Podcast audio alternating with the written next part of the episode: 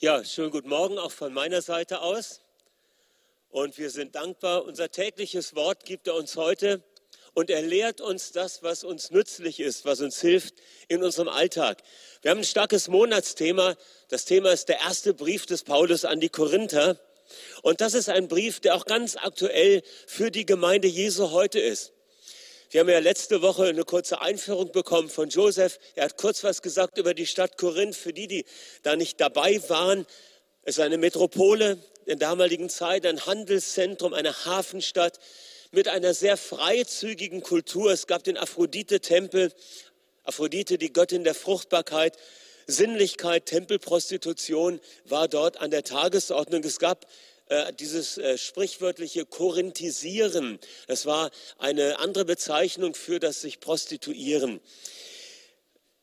Die Gemeinde in Korinth, in Kenchrea, dort im Hafenviertel, Paulus schreibt ihnen, ihr seid in allem reich gemacht. Und sie waren tatsächlich reich auch an geistlichen Gaben und an Erkenntnis, aber sie waren auch reich an Problemen und Fragen. Und auf diese Probleme und Fragen geht der Apostel Paulus ein und sie berühren viele, viele Aspekte auch unseres heutigen Lebens. Was ich ganz interessant fand, bei der Vorbereitung erinnerte ich mich dran, dass ich vor vielen, vielen Jahren mal den Clemensbrief gelesen habe. Clemens, einer der Kirchenväter, er schreibt auch einen Brief und ratet mal an welche Gemeinde? An die Gemeinde in Korinth. Und zwar etwa 50 Jahre später, so etwa um das Jahr 100 nach Christus. Und ihr werdet es nicht glauben, aber er konfrontiert ähnliche, fast dieselben Probleme. Das heißt, es wiederholte sich in einer Folgegeneration, was Paulus hier schon versuchte zurechtzubringen. Gut, ich sagte schon, letzte Woche gab es den Einstieg mit 1. Korinther 1 bis 4 und heute schauen wir die Kapitel 5 bis 6 an. Und hier werden drei ethische Einzelfragen behandelt und Paulus versucht Klarheit in das sittliche Verhalten der Gemeinde zu bringen. Da werden drei Themen behandelt. Einmal geht es um Korrektur und Ausschluss aus der Gemeinde. Es geht um Rechtsstreitigkeiten unter Gemeindemitgliedern. Und es geht, und es geht um Fehlverhalten im Bereich der Sexualität. Heiße Themen, nicht wahr? Szene 1. Dorian und Alessia gehören schon etliche Jahre zur Gemeinde in Kenchrea, dem Hafenstadtteil von Korinth. Lange haben sie versucht zu schweigen, wie alle anderen, die dies alles scheinbar überhaupt nicht kümmerte. Doch selbst die nichtgläubigen Nachbarn, die Frau vom Gemüsemarkt und die Fischer am unteren Kai, sie schütteln den Kopf über diesen Vorfall. Was hier geschieht, zieht die Verachtung der Außenstehenden auf sich für die Gemeinde und für ihren Herrn. Und auch im Innern der Gemeinde verändert sich das Verhalten in anderen Bereichen. Man muss ja alles nicht so genau nehmen. An jenem Abend sprechen Dorian und Alessia noch lange miteinander. Schließlich reift der Entschluss. Sie wissen keinen anderen Rat. Am nächsten Morgen ist der Brief an den Apostel unterwegs. So ähnlich könnte es gewesen sein im Jahre 56 nach Christus. Was war geschehen? Das aktuelle Problem, ein Fall von Inzest in der Gemeinde. Paulus hat erfahren, dass es in der Gemeinde einen Fall von Inzest gibt, wie er nicht einmal unter den heidnischen Völkern erlaubt ist, dass man die Frau seines Vaters zur Frau hat. Und dass, das dies, so, und dass dies sogar noch geduldet wurde. Der Skandal ist groß, dass selbst in der Gesellschaft, in der sie leben, eine solche Verbindung nicht für vertretbar gehalten wird. Bei den Christen gibt es so etwas, die wollen doch sittlich so hochstehen und gut sein und sie lassen so etwas zu. Das könnte das Tagesgespräch gewesen sein. Und Paulus sieht hier zwei Gefahren. Einmal der Name Christi wird unter den Nichtglaubenden gelästert. Thema, was immer wieder in der Bibel auftaucht, in der Geschichte Israels und auch im Römerbrief wird es zitiert, der Name Gottes wird euretwegen unter den Nationen gelästert. Aber das Verhalten wirkt auch destruktiv in die Gemeinde hinein. Wenn erlebt wird, dass so etwas möglich ist, dann wird der moralische Standard auch an anderen Punkten heruntergesetzt und verändert. Und was Paulus hier beklagt, ist die Haltung der Gemeinde, die das duldet und geschehen lässt, ohne einzuschreiten. Ihr müsstet das doch beklagen, es müsste euch doch umtreiben und wehtun. aber ich spüre kein Bedauern, keine Empörung, keine Distanzierung, dass euer Bruder seine Beziehung zu Gott derart aufs Spiel setzt. Berührt euch das denn überhaupt nicht? Das ist der Herzschlag des Apostels. Und was macht er nun? Er setzt seine Autorität ein und er fordert die Gemeinde auf, sich mit seinem Entschluss zur Korrektur zu verbinden und die betreffende Person zu korrigieren. Das wird jetzt mit den seltsam klingenden Worten ausgedrückt, dass diese Person dem Satan überlassen wird. Dem Satan überlassen meint hier nicht eine Verurteilung zum Verderben oder zur Verdammnis. Mit Satan ist ja der gemeint, der uns in diesem Leben Schaden zufügt, wenn wir aus dem geschützten Rahmen eines Lebens mit Gott oder aus dem geschützten Rahmen der Gemeinde hinausgewiesen werden. Das heißt, wenn Paulus sagt, ich übergebe ihn dem Satan, damit seine, sein Verhalten sich verändert und der innere Mensch nicht auch auf der Strecke bleibt, dann meint es, ich überlasse ihn diesen Mächten der Welt. Wenn der äußere Mensch den Schutz der Gemeinde verliert, oder verlieren soll, wenn der Schutz weggenommen wird, dann zu dem Zweck der Erziehung. Paulus erwähnt einen ähnlichen Vorfall im ersten Timotheusbrief. Da spricht er von Hymenäus und Alexander, die er dem Satan übergeben hat. Und jetzt ergänze ich, durch Ausschluss aus der Gemeinde, damit sie durch dieses harte Vorgehen zurechtgewiesen und zurechtgebracht werden. Das heißt, der von Paulus ausgesprochene Ausschluss aus dem Schutzraum des Leibes Christi, der Gemeinde, ist auf Rettung ausgerichtet. Das ist der, der, der Aspekt dahinter. Das heißt, sein Vorgehen, was äußerlich gesehen so hart erscheint und mit dieser Formulierung für uns auch sehr seltsam klingt, ist Ausdruck der Sorge und der Liebe des Hirten angesichts des hartnäckigen, vielleicht verhärteten Widerstandes des Menschen, denn gegen seinen Willen kann Gott niemanden retten, niemanden befreien und auch keinen verlorenen Sohn und keine verlorene Tochter zurückbringen. Und wenn es dann heißt, damit er gerettet wird am Tag des Herrn, dann ist damit nicht jener Tag des Herrn am Ende der Zeit gemeint, wo es um die Ewigkeit geht, sondern es ist eine Zeit des Handelns Gottes im Leben dieses Menschen gemeint ja im Sinne einer Heimsuchung oder innergeschichtlichen Rettung Gottes, die eine Veränderung bringt und eine Wiederherstellung. Dass durch die Umstände, nämlich den Ausschluss und durch das Gebet der Gemeinde, die eben die betreffende Person nicht abschreiben und aufgeben, diese Person zurückgebracht wird. Das war die Situation. Das geistliche Prinzip dahinter, das Paulus ja dann auch noch erwähnt, das ist das Bild vom ungesäuerten Brot, vom Passafest. Paulus verwendet ein für seine Leser vertrautes Bild. Man kannte das. Vor dem Passafest wurde in einem jüdischen Haushalt das gesamte Haus vom Kometz, vom Sauerteig gereinigt, sorgfältig gesäubert. Da wurde alles rausgefegt, was da noch irgendwo in einer Ecke war. Und so, jetzt kommt die Übertragung des Bildes, sollen auch wir im übertragenen Sinn von Schlechtigkeit und Bosheit gereinigt werden. Das heißt, Gemeinde soll gereinigt sein von diesen Dingen und das Fest feiern als Ungesäuerte, die frei sind von dem Verkehrten. Das heißt, wir feiern nicht mit ungesäuertem Brot, sondern wir sind als Gemeinde das ungesäuerte Brot. Und wir werden aufgefordert, uns zu reinigen, um das zu sein, was wir in Christus bereit sind. Kratzt den alten Sauerteig aus, damit ihr frischer, ungesäuerter Teig seid, wie ihr ja auch schon ungesäuert seid. Dadurch, dass ihr neues Leben aus Gott bekommen habt. Denn euer Passalam ist schon geschlachtet. Und dieser Grundsatz wird dann auch noch angewendet vom Apostel Paulus, äh, dieser äh, vorübergehende Gemeindeausschluss auch auf andere äh, Verfehlungen. Es folgt hier äh, nach diesem eingangs erwähnten Fall von Inzest eine Aufzählung anderer Arten sexueller Verfehlung, einige eklatante Fälle, die ihr hier nennt. Und was ist jetzt zu tun, wenn jemand aus der Gemeinschaft zu solchen Personen gehört? Sie sollen keine Gemeinschaft mehr mit denen haben, die äh, so leben. Wir sollen keine Gemeinschaft mit denen haben, die wieder besseres Wissen und wieder angebotene Korrektur diese Hilfe verweigern. Wir geben sie nicht auf, aber wir zeigen, es geht so nicht. Und der Apostel Paulus sagt, wir können ja keine, äh, keinen Abstand halten von Menschen in der Welt, die so leben. Aber in der Gemeinde soll das nicht so sein, wenn jemand so lebt und sich dabei Bruder oder Schwester nennt. Nun habe ich euch geschrieben, keine Beziehung zu pflegen, wenn einer, der sich Bruder nennt, ein unzüchtiger oder habgieriger oder Götzendiener oder Lästerer oder Säufer oder gewalttätiger Dieb ist. Mit einem solchen sollt ihr auch nicht zusammen essen. Das gilt innerhalb der Gemeinde, Klarheit in den Beziehungen und auch den Mut, jemanden nicht mehr einzuladen und sich von ihm einladen zu lassen. Wie gehen wir denn heute mit solchen Aussagen um? Wie, wie sollen wir sie verstehen?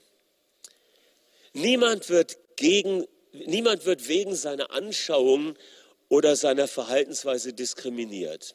Damit ist aber nicht gemeint, dass es keinen objektiven Maßstab für das Tun und Lassen gibt und jeder machen kann, was er für richtig findet oder wie er sich in diesem Augenblick halt danach fühlt. Das wäre ja das Ende von Gottes Maßstab als Leitplanke für unser Leben. Das heißt, für Paulus gibt es klare von Gott gegebene Leitlinien für das menschliche Leben und als Glaubende sollten wir sie auch in unserem Leben bezeugen. Aber wir richten nicht über Menschen. Wir verurteilen nicht. Aber wir beurteilen das Tun von Menschen. Und solange jemand seine verkehrte Haltung und Sünde nicht erkennt, geschieht eine hoffentlich nur vorübergehende Trennung.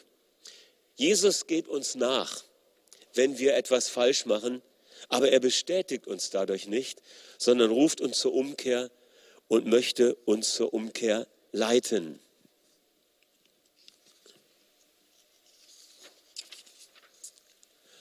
Zweite Szene. Das durfte ja wohl nicht wahr sein. Niemals hätten sie gedacht, dass er dazu fähig wäre. Schlimm genug, dass Ammon und Adaja miteinander streiten und sich nicht einigen wollen. Und dabei geht es eigentlich bloß um eine Bagatelle. Ammon hat einen Karren von Adaja geliehen, Achsenbruch erlebt. Streitfrage, wer übernimmt die Kosten? Jetzt zerrt einer den anderen vor den Richter. Ein schlechtes Bild geben wir für die Leute draußen. Als hätten beide das nicht mit Hilfe der Alten und Weisen in der Gemeinde klären können. So hätte es sein können in Korinth, in der Gemeinde im Jahre 56 nach Christus. Hier sind wir beim zweiten Thema, das Paulus anschneidet, die Verse 1 bis 11 von Kapitel 6, Rechtsstreitigkeiten unter Gemeindemitgliedern. Es hatte offensichtlich auch hier konkrete Anlässe im Gemeindeleben gegeben, warum der Apostel darauf eingeht. Eben war noch die Rede davon, dass wir nicht über die Menschen draußen richten. Und nun geht es darum, dass wir, die wir drinnen innerhalb der Gemeinde sind, uns von denen, die draußen sind, recht sprechen lassen.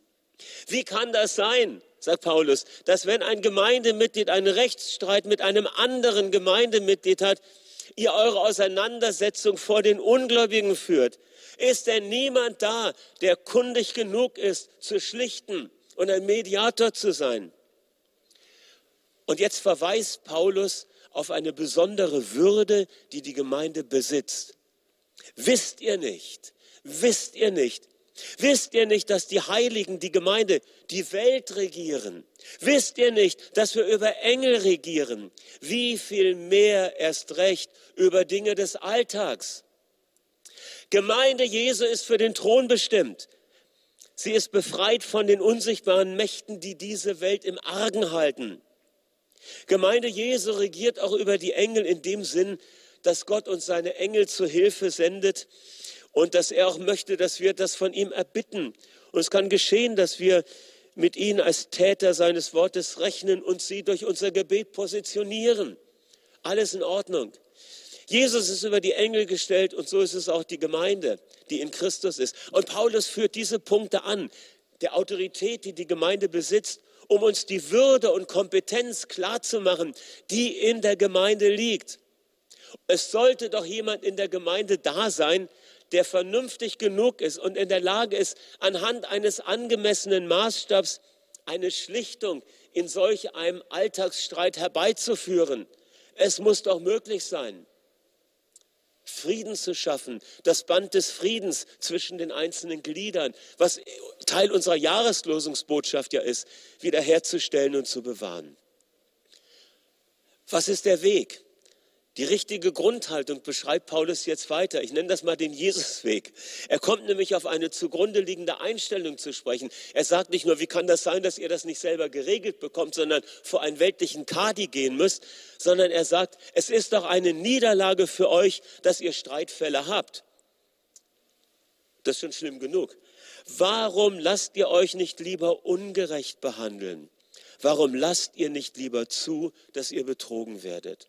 Das heißt, Paulus geht noch einen Schritt weiter und er sagt, manchmal ist es sogar richtig, der richtige Weg, gegebenenfalls auch Unrecht zu ertragen.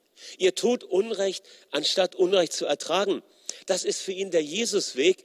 Und was, das bedeutet, Gott zu fragen, was zu tun ist. Das Recht einfordern oder vielleicht freiwillig darauf verzichten. Ich hatte gerade kürzlich einen Fall auf meinem Schreibtisch von einem befreundeten Pastor vom anderen Teil der Erde. Und da geht es um eine finanzielle Geschichte, dass er Geld zu bekommen hat, aber die andere Partei sagt, du hast es schon bekommen. Und die Beträge sind auch unterschiedlich verstanden. Das heißt, da ist ein Chaos in dieser Angelegenheit und sie können das nicht klären. Und dann hat er gesagt, weißt du was, vergessen wir die ganze Sache, ich gebe das jetzt in Gottes Hand und ich fordere nichts mehr von dir. Also von dieser anderen Person. Ja, so hat er in diesem Fall zwischen der anderen Person gesagt, ich gebe das ab. Ich, das, ist, das ist nicht wert, dass wir unsere Beziehung äh, aufs Spiel setzen und in diese Spannung bringen, nur wegen dieser, äh, dieses Betrages. Ob wir unser Recht einfordern oder ob wir darauf verzichten, das hängt jeweils von der Situation ab. Das muss man mit Gott abklären. Weil ich erinnere mich an Paulus, der, als er vor Festus steht, sich auf sein Recht als römischer Staatsbürger beruft und einfordert, dass er äh, Recht gesprochen bekommt. Das ist aber vielleicht auch eine etwas andere Situation als die in der Gemeinde. Nach diesen Ausführungen folgt wieder ein Lasterkatalog, ähnlich wie dem aus Kapitel 5 in Vers 11. Und Paulus beendet den mit folgenden Worten. Das sind einige von euch gewesen. Unzüchtige Götzendiener, solche, die einen Partner schmähen, Weichlinge, Knabenschänder, Diebe, Habsüchtige, Trunksüchtige, Lästerer, räuberische Menschen, die Gottes Königsherrschaft nicht erben können. Solche seid ihr gewesen. Und jetzt kommt es. Aber ihr habt euch ja reingewaschen. Ihr seid geheiligt worden, ihr seid gerecht gemacht worden in dem Namen und der Person unseres Herrn Jesus Christus und in dem Geist unseres Gottes. Und damit beschreibt er das Erneuerungsgeschehen, den Erneuerungsprozess, der in unserem Leben vor sich geht, durch Sündenerkenntnis durch Sündenbekenntnis, durch Umkehr und Reinigung von aller Ungerechtigkeit, Reinigung von aller schlechten Gewohnheit. Und hier spricht Paulus im Grunde auch als Lösungsweg noch einmal diesen notwendigen Prozess an, dass wir Jesus ähnlicher werden. Ein lebenslanger Prozess der Begegnung mit Jesus im Alltag. Und wo das geschieht, da können und werden wir nicht mehr anderen Unrecht tun wollen. Okay? Und Streitfälle in der Gemeinde werden sich leichter beilegen lassen. Okay, wir haben einiges heute Morgen in diesen Kapiteln drin. Ich hoffe, ihr seid noch fit für den dritten Punkt. Dritte Szene. Komm mit, Montanus. Heute besuchen wir das Fest zu Ehren Aphrodites. Du wirst es nicht bereuen. Erinnere dich an letztes Jahr. Ein Sinnesrausch erwartet dich. Betörende Musik, Rauschdrang, Vergnügung jeder Art. Die jungen Frauen, Töchter der Göttin erwarten dich. Wir sind doch frei zu essen, zu trinken, Befriedigung der Lust zu suchen. Wenn dich die schlechten Freunde locken, so folge ihnen nicht. Montanus bewahrt das Wort in seinem Herzen und sündigt nicht.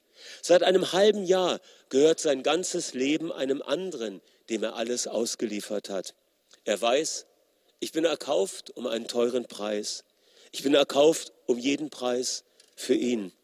Wie könnte ich ihn verleugnen und gegen ihn sündigen? Er bleibt an diesem fest daheim. So könnte es gewesen sein in Korinth im Jahre 56. In diesem dritten Teil, Kapitel 6, 12 bis 20, da geht es um, die, um, verschiedenes sexuelles Fehlverhalten und auch um eine verletzte Würde. Die Rechtsstreitigkeiten, die außerhalb der Gemeinde ausgetragen werden, verletzen die Würde der Gemeinde als Autorität zu regieren. Sexuelles Fehlverhalten in der Gemeinde verletzt die Würde des Leibes Christi. Was meine ich damit? Ist eine Frage, wer verfügt über meinen Leib? Paulus spricht hier eine weitere Frage an. Oft beginnt dieser, äh, beginnen über, unsere Übersetzung mit den Worten, alles ist mir erlaubt, aber nicht alles ist nützlich. Möglich wäre aber auch, und äh, das äh, habe ich aus der Arbeitsübersetzung von Professor Baumert, die ich sehr schätze, man könnte es auch übersetzen, alles steht mir zur Verfügung, aber nicht alles hilft. Alles steht mir zur Verfügung, aber nicht soll es über mich verfügen. Und dann sind wir an einem interessanten Punkt und einem Vergleich, den Paulus bringt. Was steht denn zur Verfügung? Was nennt Paulus denn hier? Er nennt die Speisen, er nennt den Leib und er nennt den Verkehr mit der Prostituierten. Die Handlung der sündigen Tat, nicht die Person ist angesprochen. Das heißt, die Speisen stehen dem Bauch zur Verfügung. Okay? Der Bauch steht den Speisen zur Verfügung, um sie aufzunehmen, um sie zu verdauen. Der Leib, dein Körper, steht aber nicht dem Verkehr mit der Prostituierten zur Verfügung, sondern dein Leib steht dem Herrn zur Verfügung, der Herr deines gesamten Lebens geworden ist. Und warum bringt Paulus jetzt diese Beispiele? Und warum betont er den Unterschied zwischen der Speise und dem äh, Besuch der Tempelprostituierten? Alles steht zur Verfügung, nämlich auf dem Marktplatz auch das Fleisch, das den Götzen geopfert worden ist, bevor es verkauft wurde. Darauf kommt er ja in Kapitel 10 nochmal ausführlicher zu sprechen.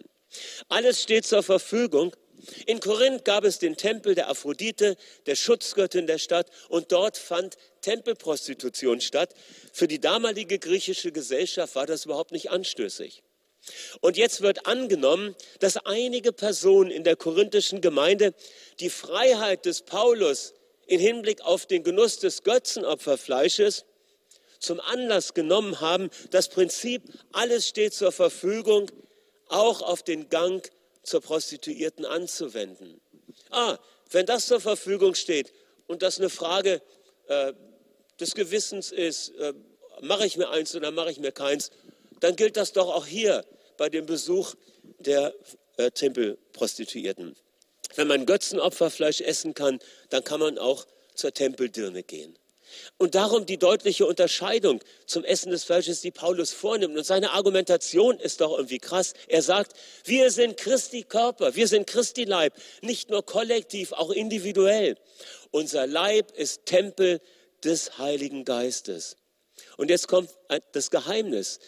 Wenn sich jemand mit einer anderen Person verbindet, wenn jemand sich mit einer Prostituierten verbindet, wird er ein Leib mit ihr. Es geschieht nicht nur eine körperliche, äh, ein körperliches Zusammenkommen, sondern dieser Akt ist immer ein seelisch, eine seelisch-leibliche Ganzheit, eine, eine geistliche Geschichte. Und sie kann jetzt aber nur sündhaft sein, weil unser Leib ja jetzt Gott gehört. So wie die Speise dem Bauch zur Verfügung steht und dem Bauch gehört, so steht der Mensch mit seinem Leib und seiner Sexualität dem Herrn zur Verfügung. Denn wir sind sein Eigentum. Tempel des Geistes. Und das geschah um einen teuren Preis. Und deshalb soll Gottes Herrlichkeit und Glanz auch in unserem Körper aufstrahlen. Durch eine von Gott gesegnete, erfüllte Sexualität Valentinsday, nach seiner Ordnung und in seinem Rahmen. So wie Paulus hier sagt, alles steht zur Verfügung, aber nicht alles hilft. Alles steht mir zur Verfügung, aber nichts soll über mich von irgendjemandem verfügt werden. Die Speisen stehen zur Verfügung dem Bauch und der Bauch den Speisen. Der Leib jedoch steht nicht dem Verkehr mit der Dirne zur Verfügung, sondern dem Herrn, Denn der Herr verfügt und steht in Beziehung zu dem Leib. Gott hat den Herrn erweckt und er erweckt uns durch seine Kraft. Wisst ihr nicht, dass eure Leiber Glieder Christi sind? Darf ich sie nun zu Gliedern einer Prostituierten machen? Auf keinen Fall. Wisst ihr denn nicht, dass euer Leib ein Tempel des Heiligen Geistes ist, den ihr von Gott habt und dass ihr nicht mehr euch selbst gehört? Erkauft nämlich wurdet ihr um einen Preis. Lasst also Gottes Herrlichkeit und Glanz in eurem Leib aufstrahlen. Drei ethische Fragen, die Paulus aufgreift. Und da geht es richtig ans Eingemachte. Die Frage jetzt, und nun, klar, Gottes Wort anwenden. Und wir können es anwenden, indem wir es als Möglichkeit nehmen, unser Leben umgestalten zu lassen. Mir kam so dieser Satz in den Sinn, color my life with the colors of Christ. Ja, Herr, färbe, töne mein Leben, lass deine Charakterfarben in mir zum Ausdruck kommen, damit nicht diese Fehlhaltung in mir Raum haben. Lass in unserer Gemeinde dein Wesen sichtbar werden und der Sauerteig ausgefegt sein, die Streitigkeiten bewältigt werden und ein rechtes Verständnis da sein, dass unser gesamtes Leben mit allen Bereichen ihm gehört. Und wie kann das praktisch aussehen? Ich denke, es ist wichtig, dass wir um Vergebung bitten, wo wir als Verantwortliche unsere Verantwortung zur Korrektur und zum Fehlverhalten nicht ausgeübt haben. Das passiert so schnell, weil wir Menschen nicht wehtun wollen. Es fällt uns manchmal schwer zu korrigieren. Aber es ist wichtig, dass wir sagen, Herr, wir nehmen Verantwortung füreinander wahr und auch für die, die in der Fehlhaltung leben, weil der Preis ist viel zu hoch. Wir müssen sie konfrontieren, liebevoll und für sie beten, damit sie zurückfinden und diesen Bereich ihres Lebens auch in die Ordnung Gottes zurückführen. Und was wir alle tun können, um Vergebung bitten, wo wir schlechte Gewohnheiten zugelassen haben. Wir bitten besonders um Vergebung für alle Sünden im Bereich der Sexualität. Es passiert so schnell, dass sich Gewohnheiten einschleichen, die nicht gut sind, wo, wo, wir auch spüren, das belastet uns. Ja, es raubt uns die Freude, es raubt uns die Lebensenergie. Wir können es Gott abgeben. Er ist treu und gerecht, dass er vergibt und uns frei macht von schlechter Gewohnheit. Und dann danken wir Gott, dass seine Güte uns zur Umkehr leitet. Leute, seine Güte leitet uns zur Umkehr. Wir müssen nicht so weiterleben wie bisher. Und wir danken ihm für die Würde und die Autorität der Gemeinde. Die Gemeinde Jesu ist für den Thron bestimmt. Sie ist dazu bestimmt, wie ein König zu regieren in diesem Leben durch Jesus Christus, unseren Herrn, Römer 5, Vers 17. Und wir preisen Gott, dass wir kollektiv und auch individuell ein Wohnort des Heiligen Geistes sind. Darum ehren wir ihn mit dem ganzen Leben und auch mit unserer Sexualität, mit diesem Bereich, der äh, Generativität auch beinhaltet. Und nun, was machen wir? Ganz einfach, wir empfangen Gottes Antwort im Gebet und beten, dass wir ihm ähnlicher werden. Ich würde gerne kurz beten für uns und dann gebe ich zurück an Joseph. Vater im Himmel, wir danken dir für dein Wort, das so praktisch und so klar ist und das hineinleuchtet in verschiedene Lebensbereiche. Und wir danken dir, dass dein Wort Leben bringt und dass dein Licht Leben hervorruft. Herr, wir beten heute Morgen um Vergebung. Wir bitten dich um Vergebung. Ich bete auch so für uns als Gemeindeleitung, dass du uns vergibst wo wir als Verantwortliche unsere Verantwortung zur Korrektur nicht ausgeübt haben, wo wir darüber hinweggesehen haben und Menschen dadurch Schaden genommen haben. Vergib uns. Und wir entscheiden uns hier und heute neu, Verantwortung wahrzunehmen für das Leben anderer, für unser eigenes Leben, für das Leben der Gemeinde, dass wir frei sind vom Sauerteig, ein Süßteig der Lauterkeit und Wahrheit, das dein Wesen repräsentiert. Und ich bete für jeden, der erkannt hat, dass es da Bereiche gibt, wo sich Dinge eingeschlichen haben, schlechte Gewohnheiten, Sünden im Bereich der Sexualität und wir bekennen das als Schuld vor dir. Und da, wo Einzelne dir das jetzt gerade abgeben, da danke ich dir, dass du kommst mit Vergebung, mit einer spürbaren Entlastung und mit einer Reinigung und einer Wiederherstellung im persönlichen Leben. Danke, lieber Herr. Herr, wir wollen uns dieses kostbare Gut nicht rauben lassen vom Feind. Du hast die Sexualität geschenkt, es war deine wunderbare Idee in der Schöpfung.